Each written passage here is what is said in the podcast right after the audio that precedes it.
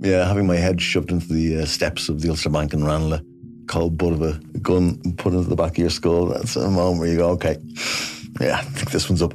How does a high flying academic become one of Ireland's most prolific bank robbers? What I would see as the most important part of this still lies open. I'm not here to hurt you. A brand new series from the award winning team behind the Indo Daily. That November day, that's where it all, all begins. Out now, wherever you get your podcasts.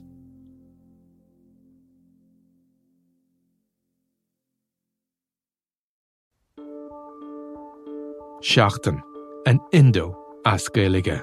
Táim i món iireachtaí a dhéanamh techt ar er a chorp, agus súlagam amachchan seo gur féidir é a chur in uig ceart lena bhaintir féin. Scialtaí, fis, tuairmí. Tá sé dochreite nach bhéach ara i ggur na meáin an cheist sin eáil. Bhí an tála a gnám go raibh áthcáir nareachtam.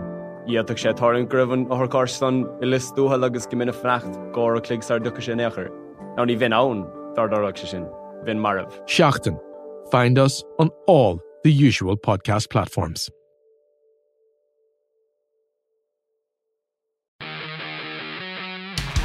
Taylor, O'Driscoll, Morgan, extra man is Fitzgerald. Oh, Fitzgerald is cutting back inside! Leinster have another! D'Arcy, O'Driscoll oh. through the legs, Rob Kearney out to Fitzgerald again, step and score! Number two for him! Hello and welcome to the Left Wing Independent.ie's rugby podcast. I'm Will Slattery, delighted to be joined in studio, as always, after a bumper Champions Cup weekend by Luke Fitzgerald. Luke, hello. That was you're you're getting better at those intros. Thank you. I'm enjoying Yeah, them. I'm growing into myself now. I'm finally feeling confident and comfortable. Oh uh, yeah, it was great, wasn't it? It was really great to see all the all the. Did you get to see any? I know you were in an exam. You didn't get to see I did. I watched them all. I had to record them all. I actually ruined the Leinster game for myself. Um, and I watched a bit of the Munster one the night before and finished it off after the Leinster game on the Saturday. So when you were meant to be studying, you were watching the Munster match secretly. I it was on without no any volume behind, yeah. Um, so I could kind of see what was going on, and you could kind of get a sense actually after the first half. The only reason I watched it was because of what I expected we'd be talking about. Hmm. The second half, I had a feeling they were going to pump them after the, especially when they finished the half. They were Gloucester were pitiful. They were actually so embarrassing. They were well. I don't know if they were embarrassing, but they weren't good. That's for sure. Embarrassing Uh, like they kind of hung on for for long periods, and then you were like, they just they just gave up. Like not that they gave up, but they gave in. Like kind of Munster just kind of bullied them. Um, you know, after a certain amount of phases, it just looked like they couldn't keep up with them. Uh, I thought, you know, that, you know, when it was a real kind of like I didn't think Munster did like the sorry the the last the couple of the tries were very well taken, and the, the obviously the chip behind from Carbery was class, but um, the other ones were kind of grunt tries, weren't they? Like Yeah. they just kind of like it was like twenty six or something phases for the one for the last try, uh, Scannell's try or whatever it was. So, and they, they just beat the crap out of them. Do You know, there was nothing too special. I didn't think they just looked like they were.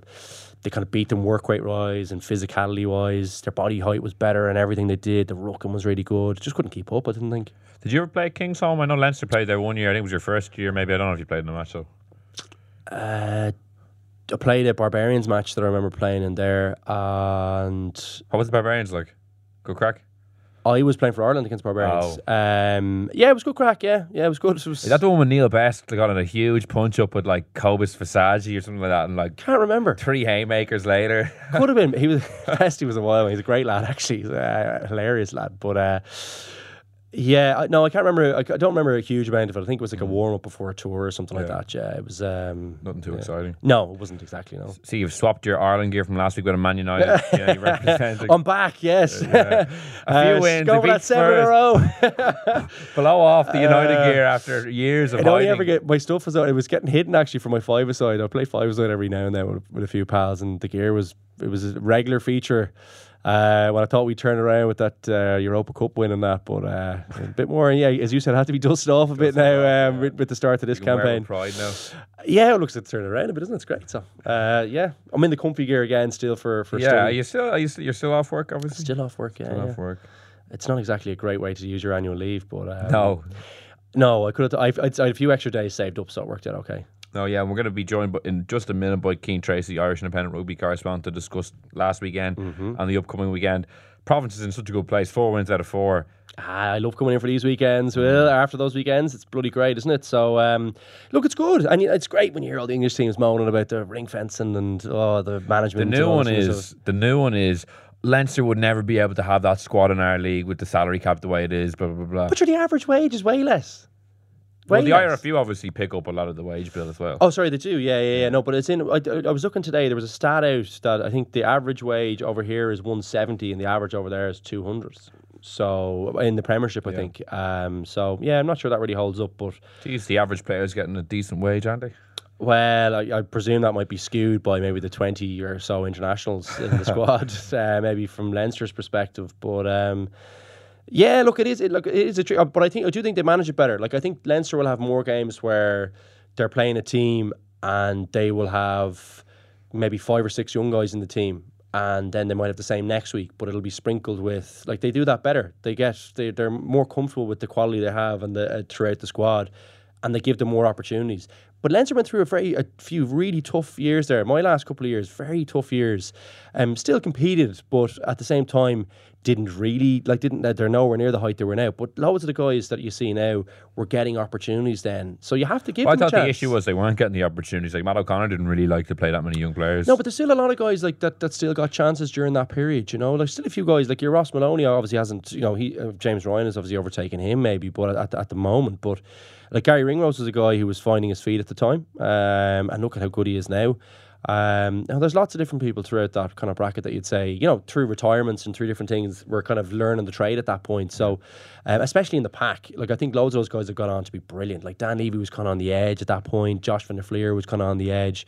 Um, and Jack Conan was kind of hanging around, a few injury problems in the early parts.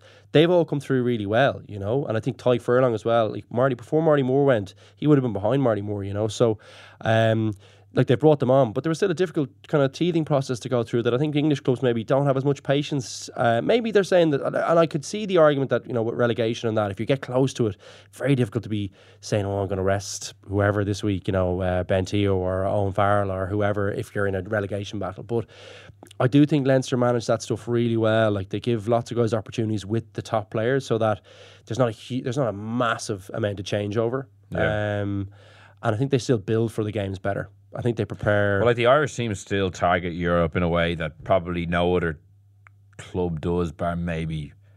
I wouldn't even say Saracens do it necessarily because they play like full strength pretty much every week. Like there's only like probably only the Irish provinces are the ones that take it so seriously that they really just make sure their players are ready for these specific games. Most clubs are targeting the league these days, especially in France and England.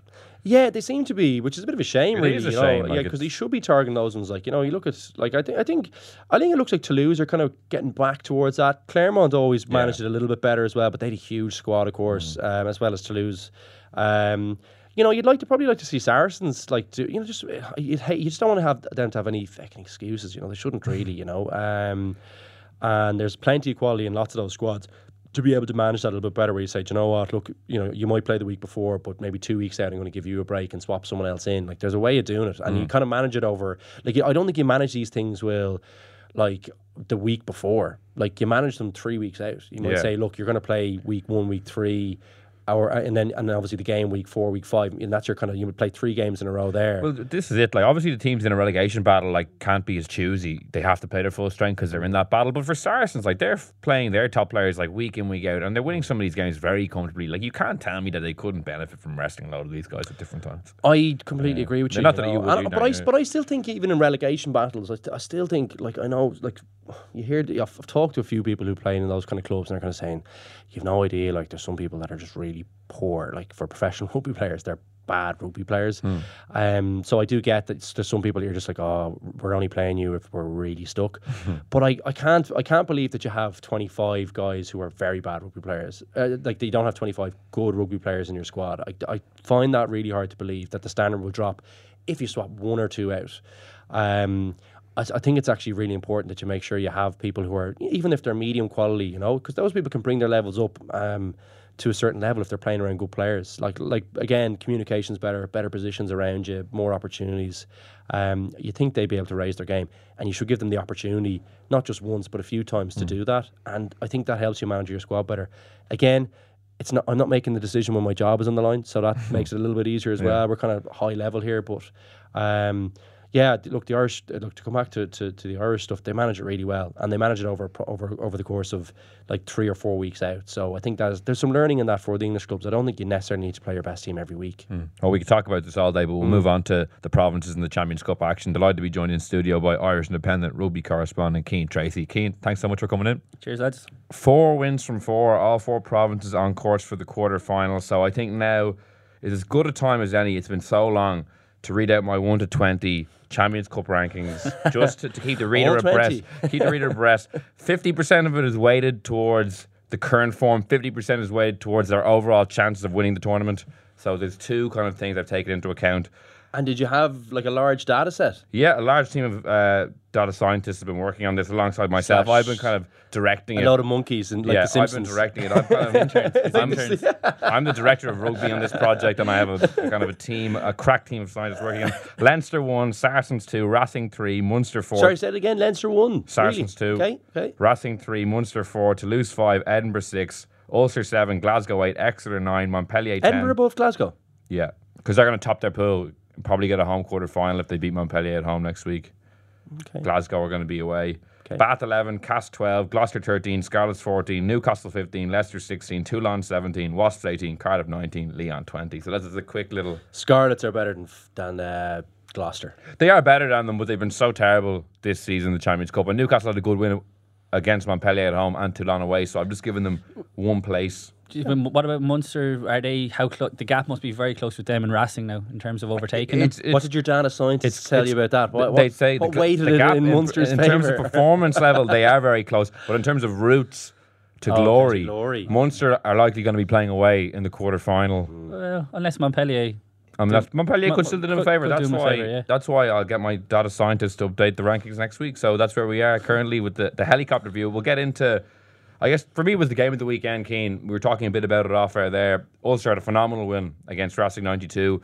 They went in, actually, they were only three point underdogs in the end, so the betters anyway thought they had a chance, but it was a fantastic game, really exciting. They were kind of hanging on a bit at the end, but it was a huge result for them. It kind of validates their Christmas approach of resting a lot of mm. players, and even without John Cooney, they still got the job done. Yeah, you're, you're dead right. I think that was the big the big fear. You know, having got four wins in a row in December and then the losing the Interbros to back to back. That was the big fear that would they've lost their momentum. But we just thought it was a totally different team than the one who was beating out the gate against Leinster the previous week. And this this starting team are, are really starting to take shape now. I think even you look at the likes of Robert Baloucoune coming on the wing. There would have been a lot of fears about Henry Speight leaving and the experience that they lost. But he came in, he scored a great try, and like he's bounced back well from his mishap in Munster as well when he probably should have been sent off in, inside the first minute. Um, Jacob Stockdale, you're kind of running out of things to say about him. He's just incredible.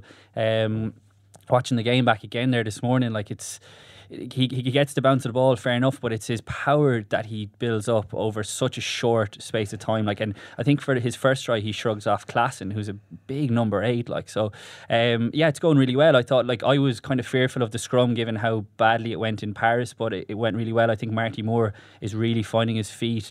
Coetzee, we've mentioned him so many times in the Brilliant. podcast. He was so good. He's just like he gives them such a massive platform in which to build, and then you know I thought Jordi Murphy was outstanding again. I think he's another who's really finding his feet, and um, the back line is just ticking. I think Addison, Addison was brilliant, and you know he had to fill in for. Billy Burns and his partnership with Stuart McCloskey. It's, it's, it's all coming together nicely for them. Well, let's start with Stockdale, Luke. Two tries. He did seem unstoppable at times in that game. Uh, you know, as someone who's played a lot of wing yourself, when you look at him, like, what are you seeing at the moment? He he, he seems unstoppable. Yeah, look, look I mean, because the other try I thought was even more impressive. Just the way he shrugged off the one that disallowed one. Like I thought, I like the the look the bounce of the ball you get, but he still shrugged off.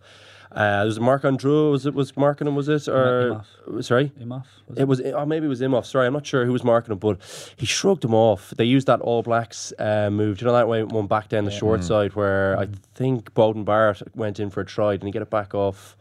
Um, the winger. I, they used it against Australia. Class move, really. Like I, I, that's what you like to see. I like to see coaches kind of being a bit uh, innovative and getting ideas from different places. A lovely move. Um, but he's just dangerous one on one. Like I think, like loads of people haven't really figured him out. Like I think he's a way bigger guy on like I think he even like he's a huge guy. He's, We know gi- he's a, giant. Yeah, he's a really big getting up guy. off the turf after scoring those strides. It, don't, it really struck me how big he actually is. Like you see his pace and the way he finishes, but he's actually a huge unit as well. He's a big guy, but he's got lovely footwork. And as you said, his acceleration for a big man is really, really good. He gets his feet just far enough away, and then he can use the upper body strength. And he uses that fend really, really well. He's a guy that you have to keep your inside arm very high. You have to be very wary of that, of that fend when, when, when he throws it out, that you can knock it down. But you also have to get your footwork really close to him. I'm surprised people are still trying to tackle him around his legs. Bad idea as far as I can see. They're hard to get at, even though they're big, long uh, legs. You need to be tackling that guy around the midriff, so uh, and getting your foot as close to him because he's just so powerful. You know, like I, I'm uh, like he just shrugs people off. Will, um, and I'm becoming I'm more and more impressed with him the more he goes. I think I think I probably I, I knew going like that he had it going forward. I'm still think in the big games that I like for him to there was talk of him being the best winger in the world. I still think he's a bit to go in that respect. Uh, t- for, for in, in my mind, I want to see a bit more of the defensive stuff, being in good positions, covering a little bit better, things like that for for that in that conversation. But I think going forward, you'd probably have to consider him. He's right up there, you know. Well, yeah, I have a couple of just numbers written down here. He's played 50 games for Ulster, scored 26 tries, 14 games for Ireland, 12 tries, so 38 tries in 64 games. Cian, like we've never really produced a player who's put up those sorts of numbers over that, that kind of sample size. Maybe O'Driscoll. Tommy he- Ball was very prolific, no? very prolific, but this is like 14 It- appearances for Ireland. and I think it's tries. it's six in five Champions Cup games he scored in, in every single one of them. I think one of the big moments for, for him was obviously the try against New Zealand, but it was actually executing the try after he'd been blocked down by Kieran Read. I think that just shows you how much confidence he has in his own ability, but also the mental toughness because other players, you know, could have retreated into their shells and it is only a few minutes later because if Kieran Read does make well he did make the block, if he takes that ball, it's it's a different it's a different result, like isn't it? Um, he's playing with a huge amount of confidence and I think that's you know the, the bouncer ball is going to go your way almost when Well, it's funny you bring up the bounce of the ball. I just want to nip this in the bud first because I heard on another show they were proffering a theory that he, he deliberately meant for the ball to spin away from those three Rossin guys and score a try. That is that's ridiculous. Sure, that person has played rugby. At You don't need to play rugby; you just need eyes or like a, or grasp of, of an oval Fine, ball and yeah, the that vagaries person of hasn't played rugby at a high level. I don't think whoever said that, but um, yeah. Look, look, I think what's even more impressive is the is the the try record for Ulster because I mean Ireland have been going very well. Hmm. Um, so you'd expect you know if teams playing well, a winger should get on the, a lot like the end of a, of of a few tries at least. Um, obviously he's been more prolific than that. Definitely, like he's better than just getting on the end of a few tries for Ireland. But uh, the Ulster try record like twenty six and fifty is outstanding because they've been struggling the la- you know since he's come into the picture. Um, and I think what, what like what I like about him, and I tou- to touch on Cian's point, I always think uh, you know you, you hear about in basketball, you always hear shooters talking about like you know Reggie Miller or uh, you know Steph Curry. Steph Curry, these guys, um, you know, they talk about shooters having a short memory. You know, it's really important that they forget, you know, if they've gone on a bad run, they haven't missed, you know, four or five three pointers, that they just keep shooting them. Um, so yeah, like it's kind of, uh, I think he he kind of maybe comes into that bracket. You know, he's that he's just so confident that he's and things have gone really well from since his career started. Like he hasn't really had a setback bar, maybe that hamstring injury, really. Um, but he has a short memory, so he's going to keep trying things. He's, an exciting player to watch. You know, it's great to see him progressing, and um, you know he's coming into form at a really good time, coming into World Cup and all that. So just hopefully he stays injury free. Now that's going to be that's the key thing with all with all these guys, I think. And maybe I'm a bit skewed that way, given my own career, but. Um, staying injury free, being really professional, because you have a short window at it, and he's great potential. He can go like the sky's the limit for this guy. What do you think about Billy Burns at out half? Uh, I, I, I don't. I think he's struggled a small bit for him this season. I don't think maybe he's hit the ground running like Will Addison, Marcell Coetzee back from injury, Jordi Murphy, some of these other signings. What have you made of how he's played? like it was, it was a difficult enough ask. I think coming straight over, I, I actually think he's done a reasonable job. Uh, I think there's more in him. Uh, I see a bit of potential there. Uh, you know, and I think look again, he's coming from a different space, coming from Gloucester, you know, and he wouldn't have been starting all the time there either. Um, you know, so I think he's a guy that has potential. I think I'd like to see him get a bit more time with that pack. I think that pack, when they have the full complement out, um, they can really compete and they can get go forward. They- Remember, they were missing Henderson as well. Like he's a big loss. He gets them go forward. That's like at the end of the day, I always talk about it. I feel like I'm, people are going to get sick of me talking about it. But if you're, you know, passing passing the ball, you know, and you're creating things for the team, you're providing direction for the team. You need people to get you momentum. You look at Leinster; they're always getting momentum. Even at times they weren't in the weekend, but more often than not against most teams, their pack gives them great momentum. It means Luke McGrath, it means Jamison Gibson Park, it means Joey Carbery, it means Ross Byrne. All their decisions are easier. They've half a second extra longer on the ball, and things like the, the longer you have on the ball, the more you see, the more opportunity you get to see someone making a wrong move, footwork wise, or their body shape being wrong. So I think that's an important part for, for him. I think once the packet's a bit more settled, they get more go forward for him. I think his job becomes easier. You build a little bit of confidence, and then you start doing things like Joey Carbery. You know, you see the way he's playing with great confidence because the Munster pack are providing a great platform. So I think that's the, he's he's on a bit of a journey. Will uh, I think he's got potential, um, but let's see. You know, he's uh, there's still a few challenges up there. I think once the frontline guys are out.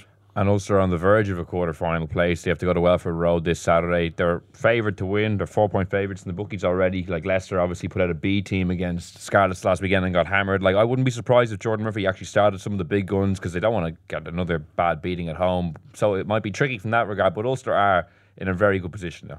They are. They, they, they should have nothing to fear going to going to Welford Road. I was at the, the game in Belfast first up, and they should have they should have beaten them by more than what they did. They kind of made missed out on the bonus point. Yeah, you know, Crucial. and they should have gotten it. They were good enough to get it there. It was a horrible night up in Belfast, but yeah, you, if the weather is better, you'd imagine because that suits this Ulster backline now, like we were saying with the likes of Will Addison, Stockdale. Um, but yeah, they've nothing to fear. I think Geordan Murphy is slowly starting to turn the tide. I think it's been kind of important that he was given the role on a full time basis, and that has given him a bit of a kick. Their European campaign has kind of long been over. You know, their their focus will be on the Premiership, but they're not going to want to be hosts at home. But at the same time, this is an Ulster team who are in, in full of confidence, and I'd imagine they'll get the job done. I, uh, I, yeah, I, I wish I could say I'd have the same confidence as Cian. I think. Uh, look again, it is dependent on what team that that uh, Leicester put out, but it's a difficult place to go and get a win. Every time I've been there, it's it's been tricky, even when they haven't had great teams.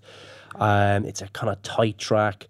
Ulster have had some success there. Um, you know, I'm thinking back to I think Tommy Bowe had a big game there a few They years won ago. thir- 2013-14. They won there. That's right. Yeah, it, remember he came on. He had a lovely switch play. I think they they had, but I think oh, like Leicester may have been stronger then than they are now. Just depends what team they put out. Someone like Tuilagi or you know a few of these guys, they can make a big difference to Leicester if they play well. Ellis Genge, if they're if those guys are in the team, um, I think I'd be surprised if. You know the way Leicester gone. Like I do agree, they look like they've kind of they've they've steadied the ship a little bit at the moment since Geordie's been uh, given the time uh, the, the the job full full time. Um, and that, that I presume that'll give him a little bit of confidence, you know, because it gives him a bit of breathing space to maybe implement a few ideas in that. But um, like if they put out a full team, they're difficult to play over there, Will. Um, and I see that being a bit of a challenge for them, you know. It's, it's hmm. interesting that you mentioned, you know, it being historically a tough place to go, but I, I like this is sort of a a new Ulster team, and I think you know we'll probably get on to Munster, but like in last week at the build up, everyone was talking about how tough Kingsholm was to go historically, but you look at it, and Munster blew them away. Now I'm- I know they're different teams, different places, but at the same time, different teams and the younger guys. I just wonder will that filter into their mindset at all, or will the likes of Jacob Yeah, like Stockdale Stockdale just- won't give a shit about going to Welford Road. I, I don't. they don't. I don't know if they. I don't. I don't know if Ulster travel that great. I really don't think they travel that well. They got a good win in good win in Scarlets. They were beaten well in Paris, but I think having beaten this Racing team, who probably I think underestimated Ulster, to be honest, a little bit. I think that'll give them so much confidence because that was a full Racing team as well. I, I just, sorry, I suppose I just, I'm thinking back the last couple of years. I hope they can change it. Like it isn't is important. I think it's really important for this group that they get a win over there. Uh, I think it would give them huge, huge confidence, regardless of what the implications are with the, you know, missing out on the bonus points and that. Yeah. But they, could still maybe qualify with a losing bonus point. Yeah, but you need to get a few of these. You, st- you still need to get a few of these wins on the road. Like they give you great confidence that you can dig in in tough circumstances. So it's an important one for them, Will. But oh, it, ju- it just depends what team uh, Geordie puts out. Really, I think I- I'd be surprised if they didn't put out a full complement. To be honest, I, th- I still Mm. think there's a bit of prestige and a bit of you know something about the the the, the Champions Cup or the Heineken Cup in Leicester. You They- know they they're wont big want another interest. maybe be bad No, they can't be beaten like, again. They're a You proud club yeah. as well, They I are a think. Proud proud club. club. Yeah, yeah. And just to wade into more uncomfortable waters now, obviously the Ulster result was a huge storyline, but another thing to come out of the game was Simon Zebo's uh, post on social media where he talked about uh, some abuse he received from the crowd, and then Racing 92 subsequently released a statement saying that it was racial in nature, which. Cian, I guess if if it's true, we don't know what was said, but if this is true, it's a it's a pretty scandalous day for not even Irish rugby, just for the for the country in general.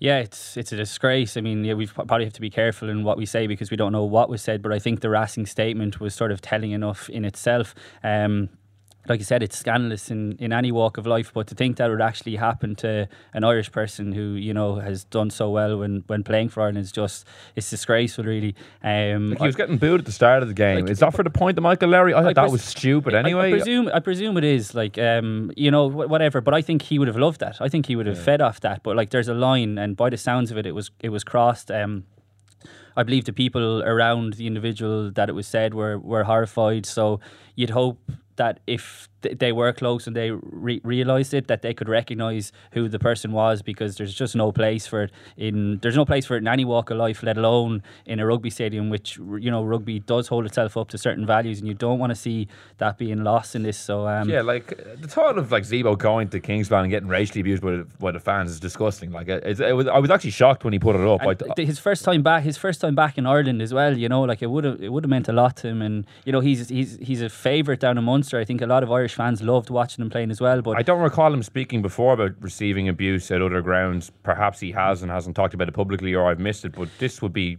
a first, it would appear.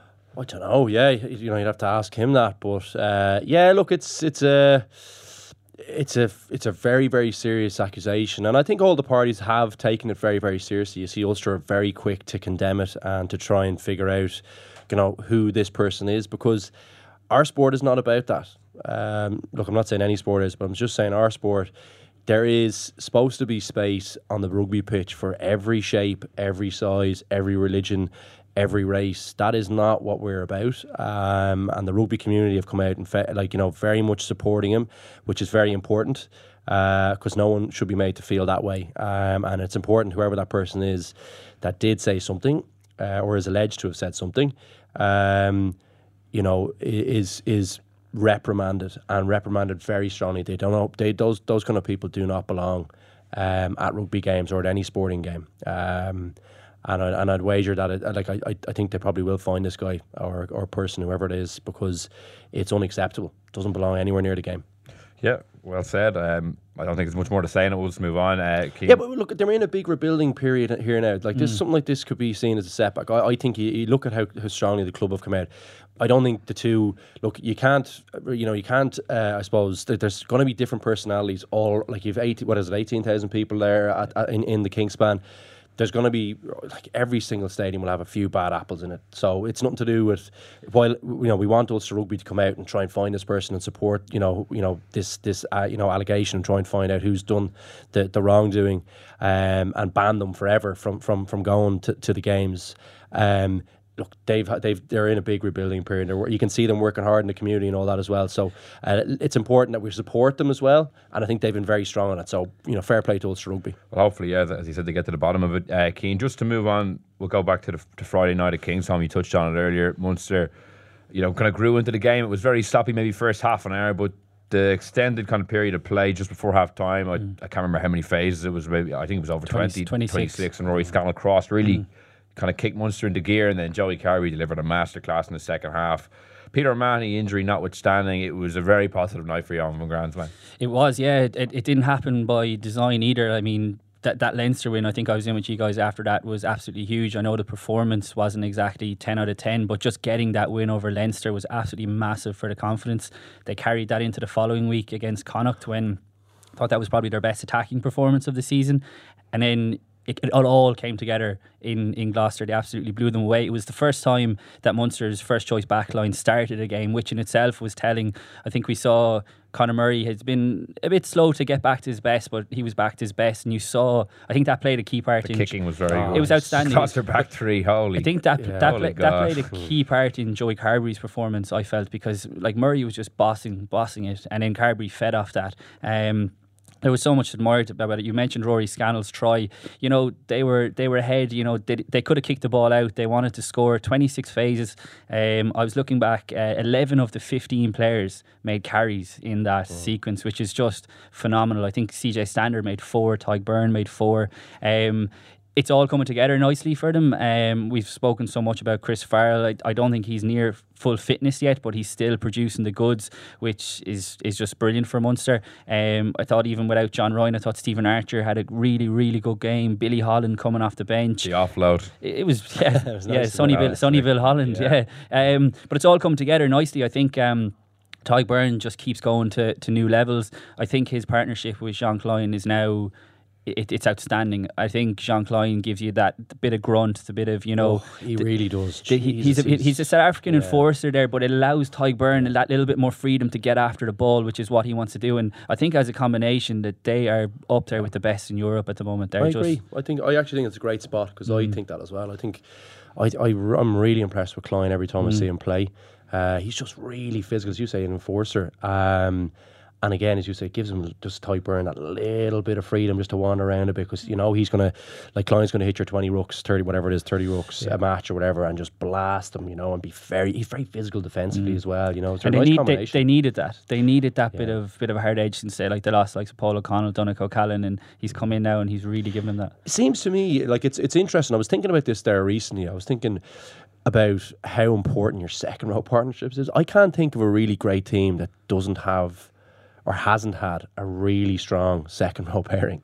Can you? I, I honestly can't. I can't. Like I, I know it's a bit fairly big question to ask one off the cuff, but I, I honestly thought about it. I was just thinking, Uh, how good was Ben Kay? Was he? ah, but he's the gr- like the two though. Like th- you know what I'm Obviously? Johnson was the captain, but was Yeah, Ben Kay? Ben Kay, how good was that Leicester team? Those two were together. No, they were. No, as they were good. They Like, won a you know what I lot. mean? No, there's there's saying, no way like, that guy yeah, wasn't. I wouldn't put them on the par with Matt. I mean, two But guys. look at the New Zealand guys as well. Like you know, you got Brad Thorn and and uh, um, sorry, I'm after losing uh, Sam Whitelock. Whitelock, and then you have Whitelock and Retallick. Retallick, uh, you know, you just I just feel like that's just so, like, look at uh, I think the South African team with with Botha and and Matfield. Like there's lots of. Te- I always think. You're playing your best rugby when, when you have a really strong second row pairing there, you know. And I think England probably are in the same boat, you know, when Itoje and either Launchbury um, or Kruis are playing Lawes, there, you or Lawes. yeah. Like I mean, it's a big part of their team, you know, because it's just your engine room. I feel like Yeah, I was just going to say that. I know it's a real cliche, but the engine room, but like it's called the engine room for a reason. They're they're the guys who It's a drive. good cliche. Yeah, it's a good cliche. But they're calling all the ball from the lineouts, your scrum. If you have a big, you know, like you, you think Kleyn is probably on that tight head side, pushing behind there. Like they always say that's a big difference. Look at both; they're probably pushing behind on the tight head side. Retallick pushing behind on the on the tight Yeah. head side. They're getting all your ball. You look at most of those guys. Look at James Ryan, and you look at Dev And Scott. Like Scott Fardy was brilliant on the weekend for Leinster, you know. But like the amount of carries, the amount of just pure grunt work that they get through, like rucks hit, carries, tackles. Like if you have two big guys there and forces that get through a lot of work, Jesus, I think they have a massive impu- influence in the game. And just to change tack slightly, go, to go back to Joey Carbery's performance, so impressive 26 points, two another two tries. He's in a very rich vein of try scoring form as well. And I've heard a pe- few people talking about the Six Nations and whether he should play a game. You know, he might play against Italy, but whether he should play one of the ones outside of that to really give him some good exposure to kind of top class opposition. Where do you stand on that? Well, he might have to if Johnny Sexton isn't fit for the Eng- England game. You know, it looks like he's going to miss miss out again this weekend, and that's going to be a big decision further d- further down the road. But um, I think if Johnny Sexton is fit, he starts the game. There's just no question. I think. The windows now between now and the World Cup are just too few and far between. I know we have the warm up games, but they're a different animal altogether. You want your best players on the pitch against the best teams. I think I agree. I think there's a lot to be said for him starting in the Italy game. If Sexton wasn't fit for the England game, I think it would it would weaken Ireland. I think because I think Joey Carbery still has a bit to go before he's going to be on that same level. But I, I don't think I'd be as maybe nervous as I would have been this time last year because of the game time he's Yeah, got. so obviously Johnny realistically is going to start against England unless he's ruled out. But maybe the following week in Murrayfield, would that be would that be something you would think, oh, that's a good idea, or would you say no, let's just keep Sexton there, let's try to win the game? Or we're not saying we can't do that with Joey Carbery at out half, but like where do you weigh in on that?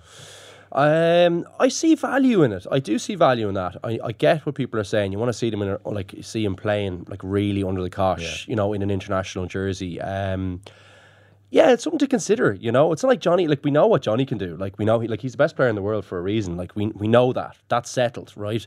Um, and I suppose managing him the, like the the best way, like the best way we can up until the World Cup. Is it by not playing as many games? I don't, I'm not. I'm not actually sure. I, I, I think that's right either. Um, but I do see a bit of value in playing someone in a, in a big game. I do. Uh, I can definitely see that that side of the argument. I don't think that'll happen.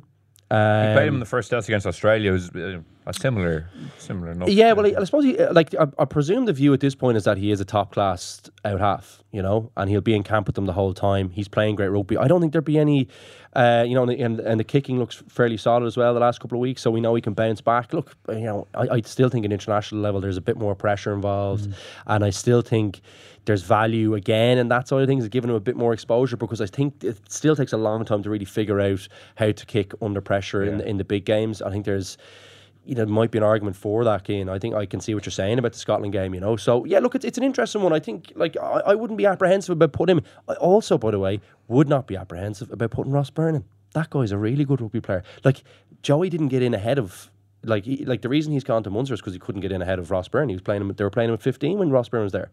So, like he's a bloody good player too, lads. You know, I think we, we shouldn't forget that. And Jack Carty, like we have lots of options there, and people Irish guys playing regularly at ten, which I think was maybe possibly a concern a few years ago. Is that we, geez, have we got enough real quality playing at ten there that are eligible to play for Ireland? So.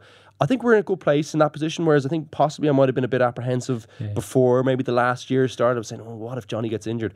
I don't feel the same way about it anymore. I think his um, his goal kicking is worth mentioning as well because I think that feeds into his confidence. He looks to be striking the ball differently. I don't know has he changed his technique with Richie Murphy, but 17 out of 17 kicks since um, that tough day in Castres. When he actually did strike the ball well that day, they just didn't go over.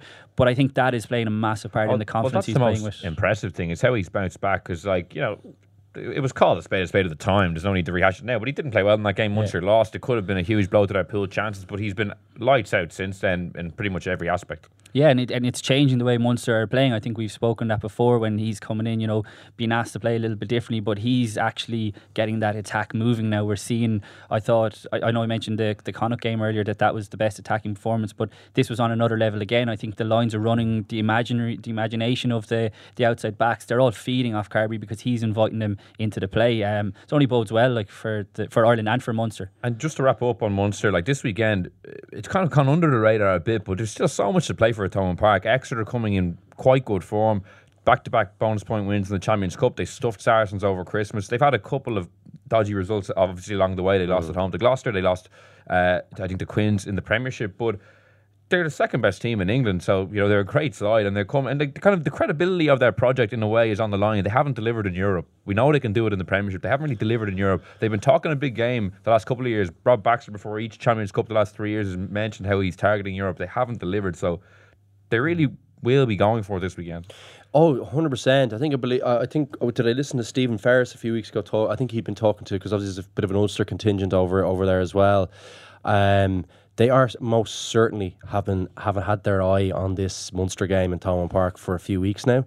Uh, I'm expecting that one to be a really, really tricky battle for them. You know, Exeter, if they can produce, if they can get their hands on the ball for long periods of play, they're bloody, bloody difficult to beat. You know, like I think the the the, the blueprint for, for beating them is is Leinster last year, uh, and I think actually think Munster can deliver on that.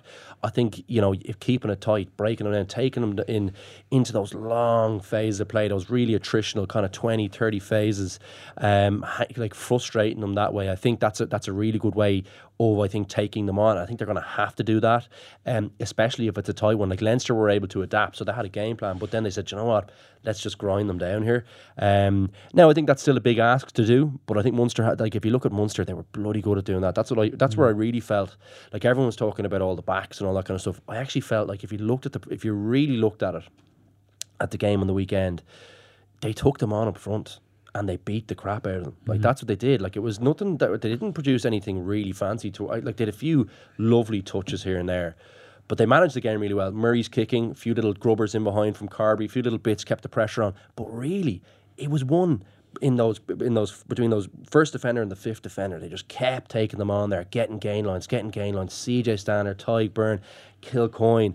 Like that's the blueprint for them. But I'm expecting that one. There's going to be fireworks now. I think that's the, the probably the pick of the bunch for me. Absolute belter. Did mm. he risk Peter O'Mahony this weekend? Well, I think if Peter O'Mahony is even seventy five percent fit, he, he's going to play because he'll want to play. I, I think though, you know, they beat Leinster without him, so I mean, it's not it's it's not an impossible task. Don't get me wrong; they would badly miss him, but I think you're right. Like the their reputation is on the line. I remember talking to Gareth Steenson before the first mm. game, which was the first game of the competition, and he didn't even try and hide the fact that they were going for Europe. I think they were really disappointed that they didn't beat Munster at home. Like Luke said, that they've had their eye on this one now. But even without Mahoney, O'Mahony, I think. Um, English team coming to Limerick, Thomond Park, I, I think they can get the job done. Well, just so you look at Exeter's record, like this season, even drew a Munster at home, lost to Castres, even though they Castres had 14 men for I think 40 minutes. Hmm. They lost at home to Gloucester, didn't even get a losing bonus point. They've only ever been to one quarter final in five or six times they've been in the tournament, and even that year they only won three of their six pool games. So their record is really terrible. So they're going to be putting a huge emphasis on this weekend. But takes a while to learn the European thing. Ah, but this is year I- six. I- I like, you don't know? I know, think- so it does take a while. Will I'm telling you, it takes a while to learn it. I, like I, I just know. Look how long it took Leinster to, to get a grip in the car. Look how long it took Munster. Took Munster eight or nine years. Like to They to were really getting out of the pool. Both Leinster were getting out of the pool. Munster were getting That's out a of the fair pool. point, Yeah. and, and and I do accept that, right? But I do think the talent pool is a little bit deeper now. I think if you look at all the t- all the French clubs and all that, like they have such a like they've loads more depth now. It's every game is, is a really tough game now in, in in the Heineken Cup. It's really tricky. So I get the point, but I think. There's a bit of a learning curve to go on there. I'm so I'm actually ha- I'm glad to hear hear an English team, Bar Saracen, say we are targeting Europe Yeah. because that's that's been a bit of a loss. com- it's been yeah, yeah. The, the competition definitely needs it, like doesn't it? No, you don't want to hear them moaning about like oh player, you know, all this kind of stuff about the you know not ring fencing off the mm. the, the the Premiership, this kind of garbage. You know, like they've plenty of of good players to manage them correctly. Like I think, like there's a way of doing it. Like you look at like Leinster when they're when they're doing it really well, they still have like six or seven of their frontline guys out, even when they're chopping and changing Exactly. for lots of the games. You know, for the big games leading in. Yeah. So like I think they could manage it better. Like I know Saracens aren't the best example because they actually are the only team that's really doing well out of the English. But like you can't tell me that they can't be wrestling on fire for some of these league games against the teams at the lower end of the table. Like you just can't tell me that Alex they should Lozowski, doing that. Alex Lozowski is well they should be, capable yeah. of beating Worcester Yeah, and yeah. playing it out half. He's a great player himself. But they it's just it, it's different systems, isn't it? The private owned and all that. like so, it's, it's so hard to compare them. But just just just on Exeter, do you, do you guys think they're as good as they were last year when they played Leinster? Because I know from speaking to a few of the Leinster players, they felt like that they were probably the best team they played last year. Mm-hmm. I'm not sure they're as good as they were last year. Now I could look stupid come Saturday if they end up beating Munster, but I think they were a better team when they played in those Leinster games last year. Do you think? They could be. It's. I haven't watched. You know what? I haven't watched enough of them to really make a call on that. I think the fix. The, if you look at where they were last year, they hadn't lost, and I think but by the. I think it was at this stage they hadn't lost all season, had they? Until they played Leinster. Is that Uh, right? They, they had a very good record. They had a, some, something weird like that. I think they've been on a brilliant run of form, hadn't they? Or maybe they'd lost one. Maybe. I, actually, no. I, I, I don't think, they they'd were, lost. I think I think they, they hadn't lost uh, at this stage last year in the Premiership. So, like, they're, they they look, they're quality outfit still. It looks like the fixtures have been a little bit mixed up. You know, a little bit mixed. Uh, you know, when when you're when you're talking about the losses to Gloucester, things like that, and Harlequins. Um, But they also But- thumped Saracens over Christmas at Sandy Park. Like Saracens probably best, second best team in Europe, depending on your viewpoint. So Yeah, no, look, there, but you, that's it. There is quality there. We mm. know that there's quality there. But like maybe that's because they're they're trying to maybe figure out how they manage the squad a little bit better. So we don't know. I, I sorry, you guys might know more than me on this one. I haven't been keeping an eye on the Premiership as much to be Well, they don't have they don't have a huge squad, but I mean before before the, the competition started, I think there were loads of people's dark horses horses, and to see them on 13 points after f- after five games, I don't think many people would have oh, believed it's that. It's the Gloucester home game that's really unforgivable. Like Yeah. put that game in the Premiership, they probably win by thirty points. Yeah. It was just a bizarre game from start to finish. I watched it and I mm. just couldn't believe it was unfolding how poor they were. But uh, we'll move on to Leinster now. Uh, reclaim control of Pool One, bonus point win. Toulouse came into town. Top of the table, but a lot of people were saying, "No, this will be a real test for Toulouse." As much as it was a test for Leinster, missing five key men, it was a huge test for Toulouse to see are they actually at that top level. And Leinster taught them a bit of a lesson, did they? I, th- I think Leinster are probably like I think I think people were really skewed with, with that game over in, in Toulouse. I said it at the time, and I got a lot of stick for having my blue hat on, but um, like there was two intercepts really. Like they finished things well, but it was two intercepts like won the game for them essentially. Leinster mistakes in pretty good positions actually. So. Look, I think Leinster are ahead of them. Definitely, I think it's probably a better reflection now that they're on top because Leinster are better. Like they are definitely a better team. I think again the real difference for me and like they made it very difficult for Leinster at times. Like you could see how physical they are on the tight. Like Leinster steamroll teams usually in the tight when they have their full complement out, um, and they didn't have their full complement out. But the Leinster front row and the Leinster pack, like they're a different level. Like it's the energy levels all game. It's the real, like, really quality work that they get through for long periods of time. Like Scott Fardy was outstanding. Rhys Ruddock was hmm. on. Ruddock was unbelievable, but he seems to do that against every big French player. Yeah, pack. he likes to play in the French. Yeah. Whatever it is, it's because we, we call him the man child for a reason. Like the guy was outstanding, like, and he's a brilliant athlete. He's built for those big ones as well.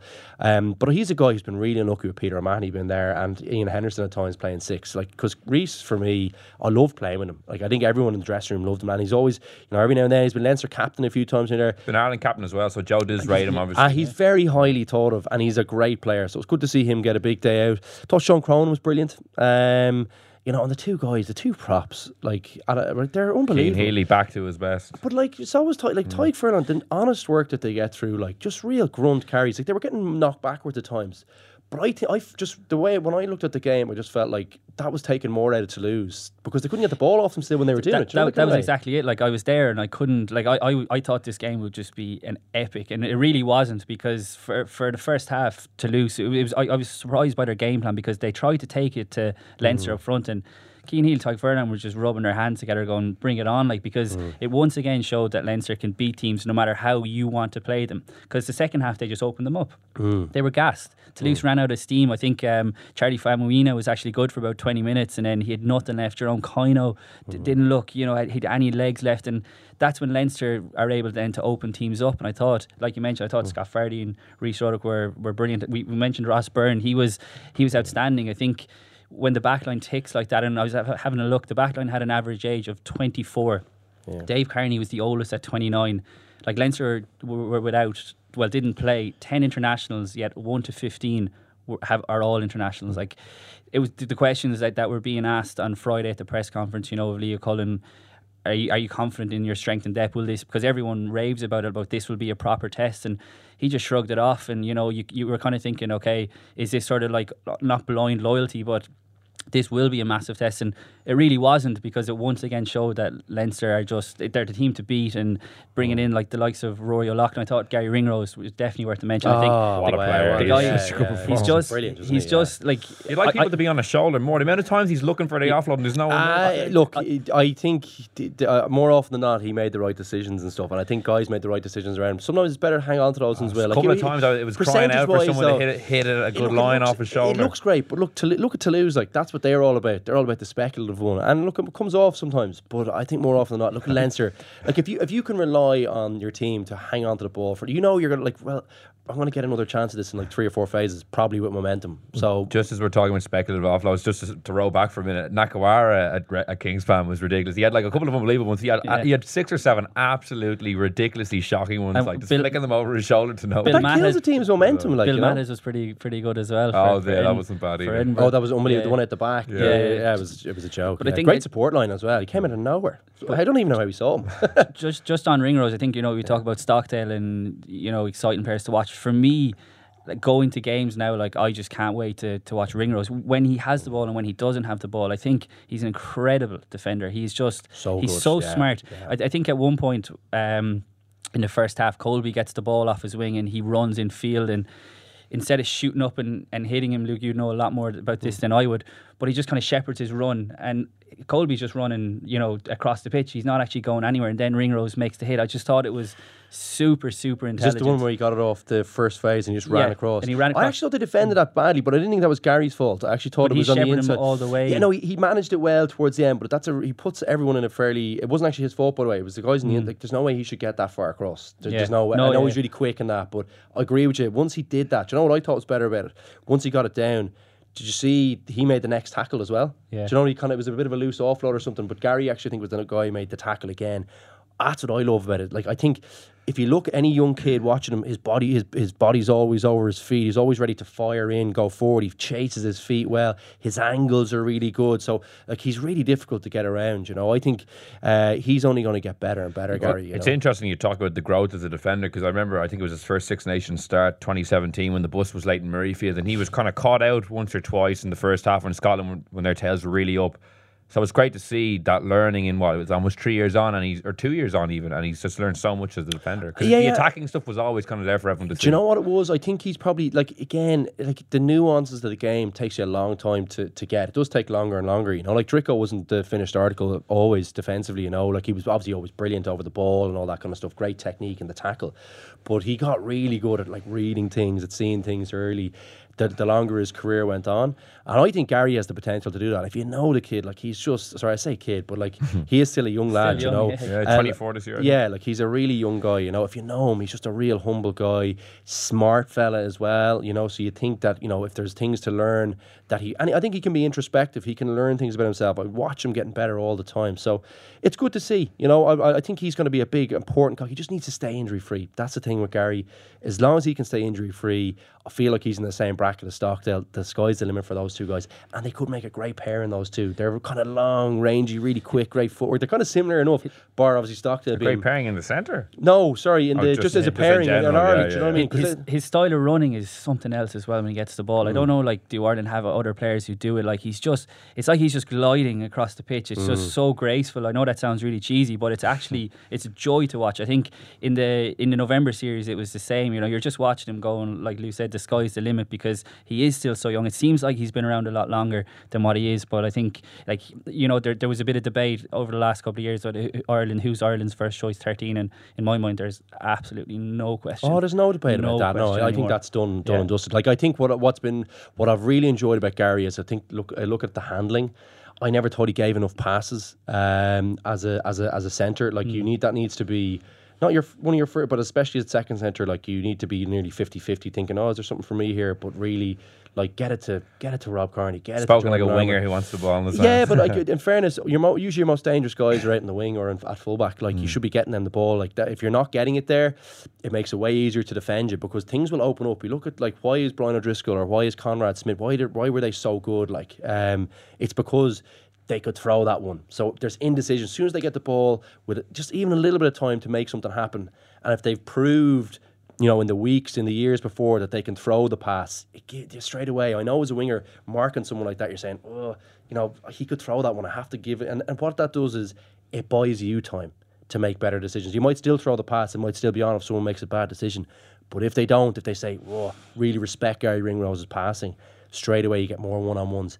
And if that guy is one on ones, there's going to be loads of things happening around him that make it difficult for teams to, to I suppose, manage him, you know? And Luke touched on Scott Fardy earlier. He had another great performance. Uh, he's become such an integral part of the squad, and he was kind of toiling away for a couple of weeks, which in some of the less glamorous games in the Pro 14, but leading the young players really well. And a lot of guys developed around those two or three fixtures. And like, where does he rank in the kind of all-time Leinster imports? My list, an unscientific list. The data scientists haven't touched this, and this is just my own personal This list. This is a qualitative report. Yeah, yeah.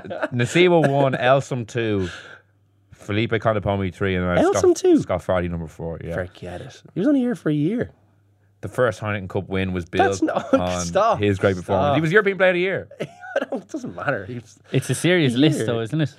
it is. Like- They've had a few good ones. L- They've had a Leinster- few good Leinster- Why are you hating on Rocky? I like Rocky, but he's not the. Not. He's like. I think. Uh, I think Fardy will be better than him. I think. Uh, East is 100 percent better. I think Felipe. he- Felipe, he says Felipe Contepomi, man. Felipe is like he brought the crowds in the door. That guy was a legend. Like honestly, he's one of my favorite. Elsom ever. was very popular in that season he was here, and like the performances he put in in, in that Champions Cup run.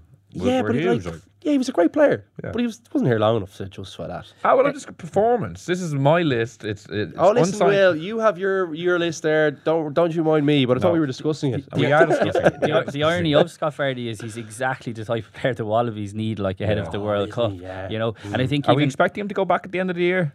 I think his contract's up, but I think Leinster will be doing everything, they they can can, they because should I mean, yeah. I've, I've speaking to even like James Ryan, we've spoken to him about the influence that he's had on him, and you know, it, it's just he, he's immense, and like, he, he he's not the most glamorous player, but he's exactly the type you want again in that in that engine room. I think it's going to be interesting to see the selection this week because obviously Luke McGrath unfortunately is out for eight ah, weeks, which is kid, isn't yeah, it? Oh, his sec- him, yeah. second Six Nations in a row missing with Yeah. a knee I've had a few of those But- myself. An injury the week before, two weeks. Oh, it's a heartbreaker. all Sickening, hard but could have been worse. Could have been MCL, worse. could have been ACL, could have been out for a year, could have been out of the World It looked Cup. bad. Yeah. I'm not going to It lie. looked bad, and uh, I was actually chatting to him today, just wishing him all the best. I was hoping that I was, I was just saying, was there was that report right? I hope it is. Um, so that's great news for him. That uh, that yeah, it looks like it's that kind of time for him. So super stuff. It, it like it, it is, but like there was probably like you think if Kieran, Kieran Marmion isn't fit, you think there was a slight gap there, you know. And I know we've been pushing him a lot in the show, especially when I'm on. But if Marmion did miss that England game, Luke McGrath, you think is a cert to be on the bench, and then he has the chance, you know, to get ahead of Marmion if he went on a run. But that's just unfortunate. But like I was saying, it'd be interesting to see will Leinster pick because Gibson Park is sh- shoe in to start. Actually, I thought he was very good when he came off Oh, the bench. re- man, His how good was pass for pass? oh, it's just brilliant, wasn't it? Cracker. So good. Yeah. But it, will they go with Scott Fardy or will they go with James Lowe? Like I think it's so hard to drop Scott Fardy, but then again, if Toner's fit, like he has to start. He doesn't does. He seems, yeah. Like It's I ridiculous say, options, Yeah, like. it is. Like, and, and and you know what as well. I, I will. Like, we, we probably should mention. I thought. Uh, I thought Dave Kearney. Excellent. I, was just delighted great for him. finish. He's a lovely guy. He's had a tough little period with injuries, Mm. different things like that. So. You know, it's been, it's actually been a tricky enough spirit period for him really since the World Cup in 2015. You know, he hasn't really got a massive consecutive run of games, so uh, that'll give him huge confidence. Um, and I think uh, that was good to see. And the finish was It class. was it was some fish Super. because they probably should have been a penalty try. You know, Ah, he tackled him in the air. end he to did, back. 100%, but he still yeah. but he still manages to get down the ground and then also keep his feet in play. Oh, the two feet together. was He just brought him to it was lovely. A great kick Enzo by- Mack was fe- feeble from yeah. defending from He, well, he went he went off. He went off shortly after. But it was a great kick by Ross Byrne as well. He was just he's perfected that kick pass. He hasn't has, hasn't he? But I think it's such an important weapon for any ten to have now. It's funny, like, because when I first came in, it was like, oh, gee, like Jonny Wilkinson with the crossfield kicks. You know what I mean? But like, literally, if you can't do it now, I'm pretty sure you can't play ten. Am I, am I like, No, do you know what I mean? You can't. Like, it's such a, it's like, it's required. Like, you have to be able He to. can't play 10 for Leinster anyway. They utilise it a lot. But, uh, but every team should be using it. Like it's such because anything out of position, especially if you're playing, if you want to play expansive rugby, like teams are just going to slip that guy into the front line. They're going to tr- they're going to try and get their two wingers up into the front line to defend high and to make it harder to get around, um, and to give them more line speed, more comfort.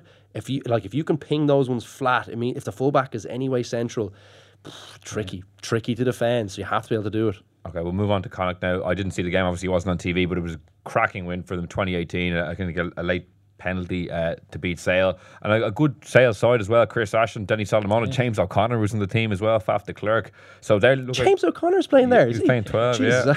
yeah. Blast from the Uh, back. oh my Um, god, what a player though! But it's great for them. They're on the verge of a quarter final as well. Yeah, and Sale Sale have been riding the crest for waves, and they beat Sarries recently as well. So Yeah. yeah, like I think Connacht have mixed and matched a little bit in the in the Challenge Cup this season. I, I know they sent a very young team to, to Sale that time, and when Bordeaux came here, they gave a couple of debuts as well. But I think I made this point from from when we were previewing the whole the whole competition that I know Clermont are in it, and we'll we'll come back to that, but.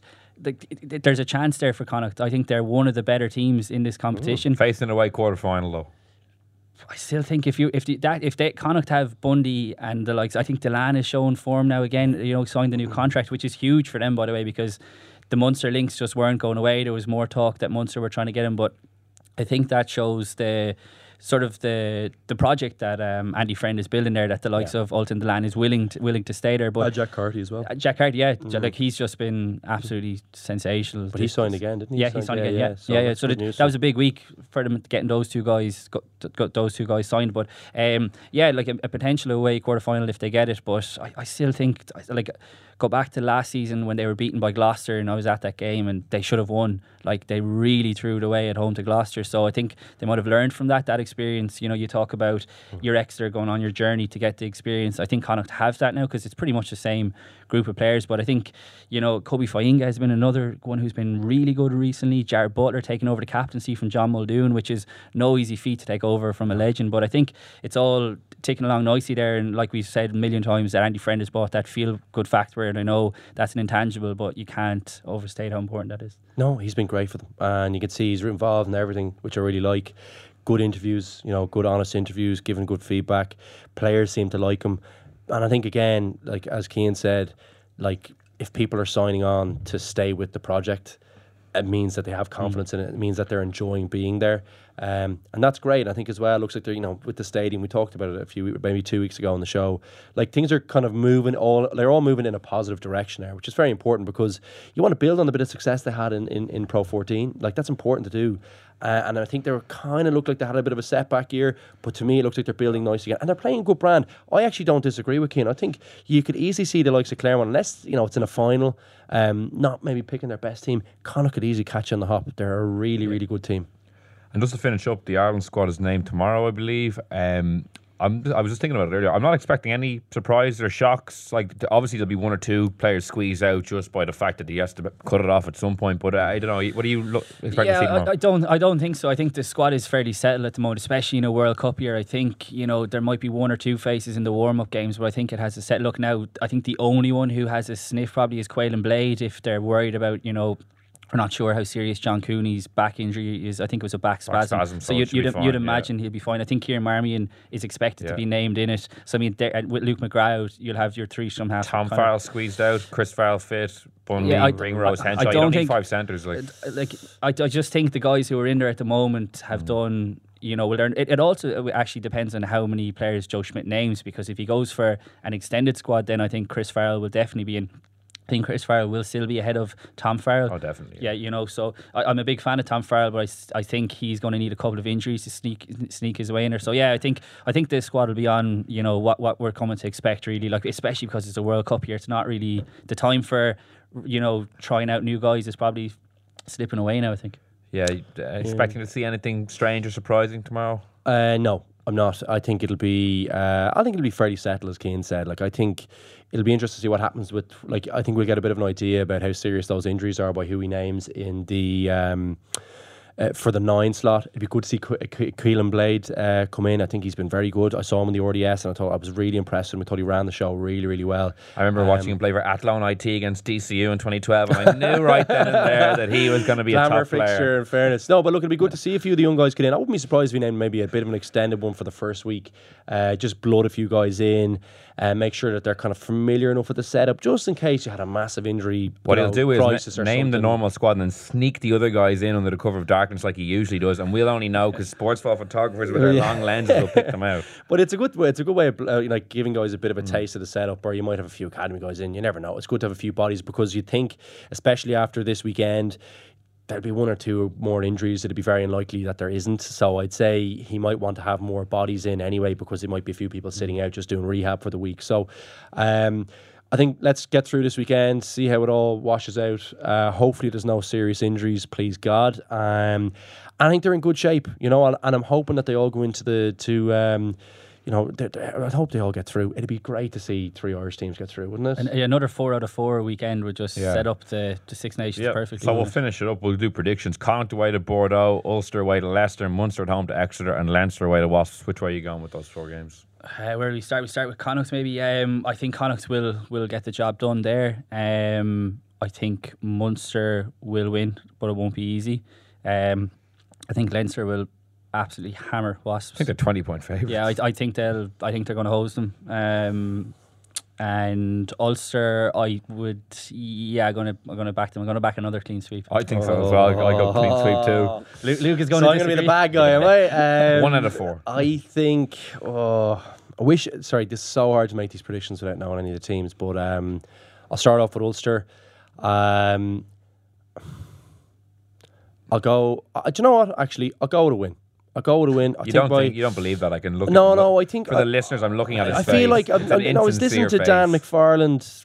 Listen to Dan McFarland uh, talking about it. They're building it up massively. I, I feel like you know they're going to have a bit of continuity. Didn't have any injuries in the weekend. Um, Cooney back potentially. Cooney back would make it a big difference to them. Yeah, I'll, I'll go with them in a, in a very tight one. Actually, I, I like five points or less. I think it's going to be really tight. Um, and then uh, I think Leinster to win, but I don't think it'll, it'll be. I can't believe it's that big a spread. I'd be surprised if it's that big. If it's that big a win over there. Um, I think uh, maybe 10, 10 points. I think would be a good win over there, and uh, Munster to win again, tight one. I think. I think Exeter will put up a good fight there, um, even though it's probably pretty much done for them in the group. I, I expect them to put up a good fight, and Connacht to lose. I think Connacht will lose in Bordeaux. Um, it's it's a tough place to go. I just think they mightn't travel great. Um, still missing a few bodies, so uh, I think that they could lose that one. Well, we've a cracking weekend to look forward to regardless. Cian, Luke, thanks so much for coming in. Cheers, lads. That's all we have time for in the left wing this week. Thank you so much for listening, and we will be back next week with another great podcast. And in the meantime, you can subscribe to us on iTunes, SoundCloud, or listen on independent.ie. So until next week, thank you for listening, and goodbye.